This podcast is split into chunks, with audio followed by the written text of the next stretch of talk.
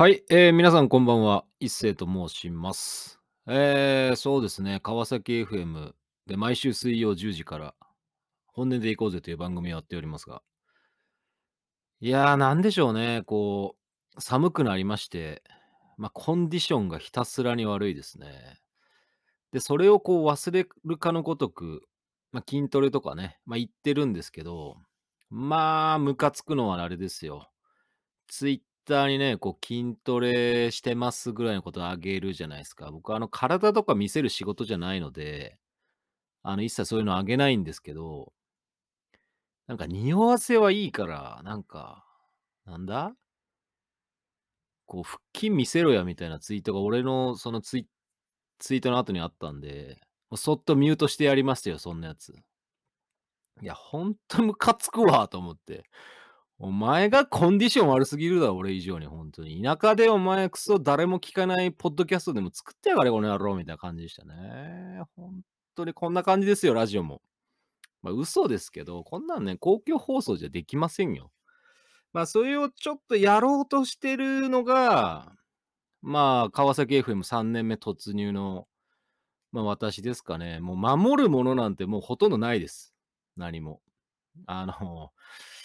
守らなきゃいけないのは奥様の機嫌ぐらいかな。ちょっと娘の機嫌を損ねたら、同時に奥様の機嫌も損ねちゃって、誠心誠意娘に謝罪する羽目になりましたけども。いやー、辛かったっすね、今週。本当に。今週一番辛かったな、なんか。いやー、だから来週、明日から、火曜日ですけど、良くなるといいなと思ってますよね。決まったんですよね、でも。10月の19日、川崎 FM で、夕方からね、川崎 FM さんがやってる番組に、出演して、ゲストとして出演して、10分ぐらいコーナー設けますんで、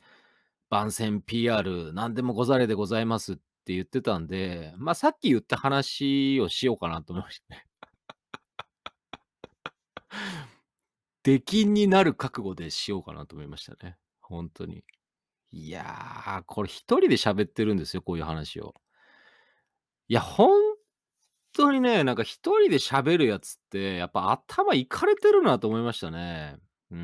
僕が一番頭いかれてんなと思ったのは、やっぱり、真打ちになられた神田伯山先生ですかね。僕よりは年下なんですけど、やっぱすごく、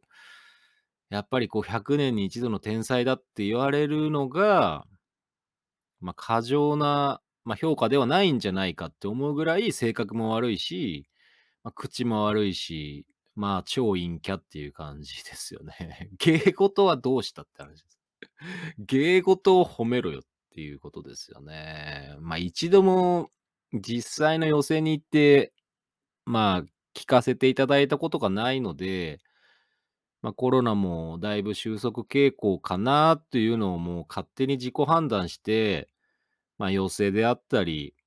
なかなかチケットが取れないと言われてる、その講演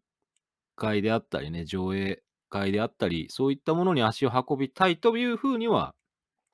思ってますね。やっぱそこはやっぱり、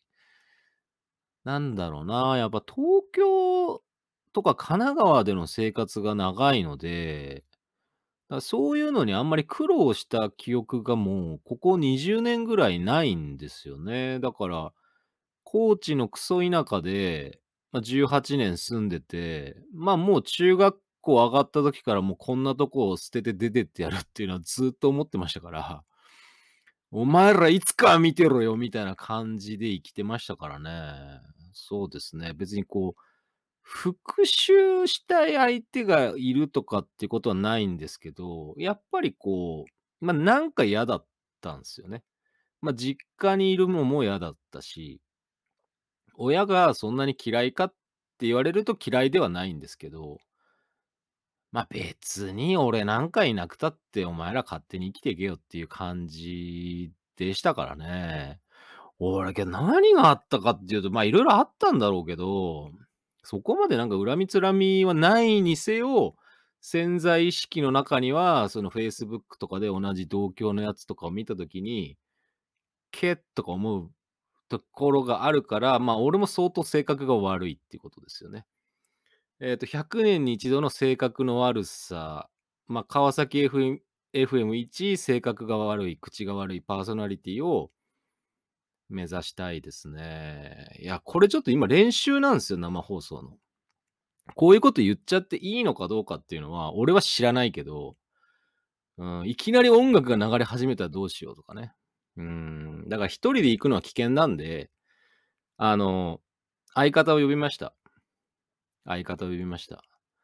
助っ人ですね。僕が唯一、声優の方としては、かなり親しくなれたんじゃないかっていうふうに勝手に思ってる、近藤博則さんですね。アトミックモンキー所属の。その方をお呼びして一緒に喋りたいなというふうに思ってますね。いや、今ね、アンカーっていうそのアプリでまあ収録してるんですけど、パソコンなんですよね。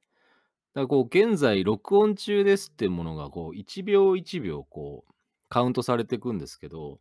こうやって時間の経過を見てると、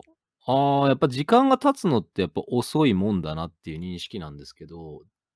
タイマーを見ずに一人でずっと思いつくままに喋ってると、あっという間に10分経ってますから、これってやっぱりこう、意識することによる、まあなんでしょうね、その時間の認知をきっとしてるんでしょうね。1秒1秒刻まれていく数字を見てると、ああ、まだ1分経ってないんだっていう感覚になりますが、見ずにね、もうただもう思いつくままに喋り続けると、はっと思ったらもう10分過ぎてるみたいな、そんな感じになるんでしょうね。だから一瞬ですよ、生放送の10分なんて。本当に。まあね、生放送やりたいっすよね。別にそのもうね、関東のキー局とか、そんなところに番組持ちたいとか、まあそういう目標は正直もう捨てましたね。なんでかっていうと、まあ、別になんか、ラジコだって全国で聞けるわけじゃないし、金払って聞く人なんてそんないないっしょ、みたいな話ですよね。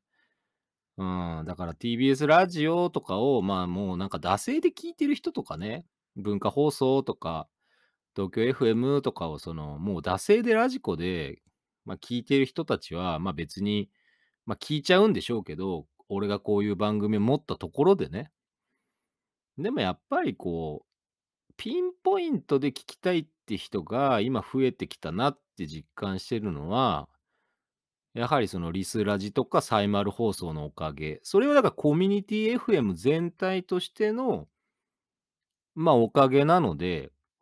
まあコミュニティ FM ってなんか散々俺も、まあ結構放送ではバカにしてますけど、誰が聞くんだよ、こんな曲のラジオよ、みたいな話結構普通に言ってますけど、まあ、今でも思ってますしね。今でもその関係者にはそういう声を、俺は不意気で放ちますけど、まあでも、まあリスラジとかサイマル放送のおかげでインターネットを使って、まあリアルタイムで、まあ、全国、まあ、まあね、これちょっといけないことらしいんですけど、まあ海外でも聞けちゃうってことなんですよね。で、ましてやこういったそのアーカイブ系は、Spotify とかに載せちゃえば世界で聴けちゃうもんだから、俺よくわかってないんだけど、なんか 10% は海外なんだよね。なぜか、俺のその、ポッドキャスト聞かれてる。90% は日本です。まあ日本語でしか喋ってないから、なんだろうね、海外にいる人が、まあわざわざ見つけて俺のラジオ聞いてるのか、まあ、海外でアカウント作った人が今日本にいて、日本人なんだけど日本にいて日本で聞いてるか、そこがわからないですね。全くわかりません。ただしこのアンカーのポッドキャスト、まあいわゆる Spotify とかね、まあいろんなものにこう、同時配信できるんですが、まあそれでいくとやっぱスプーンって不便なアプリだなと思いましたね。いきなり実名が出るんだけど。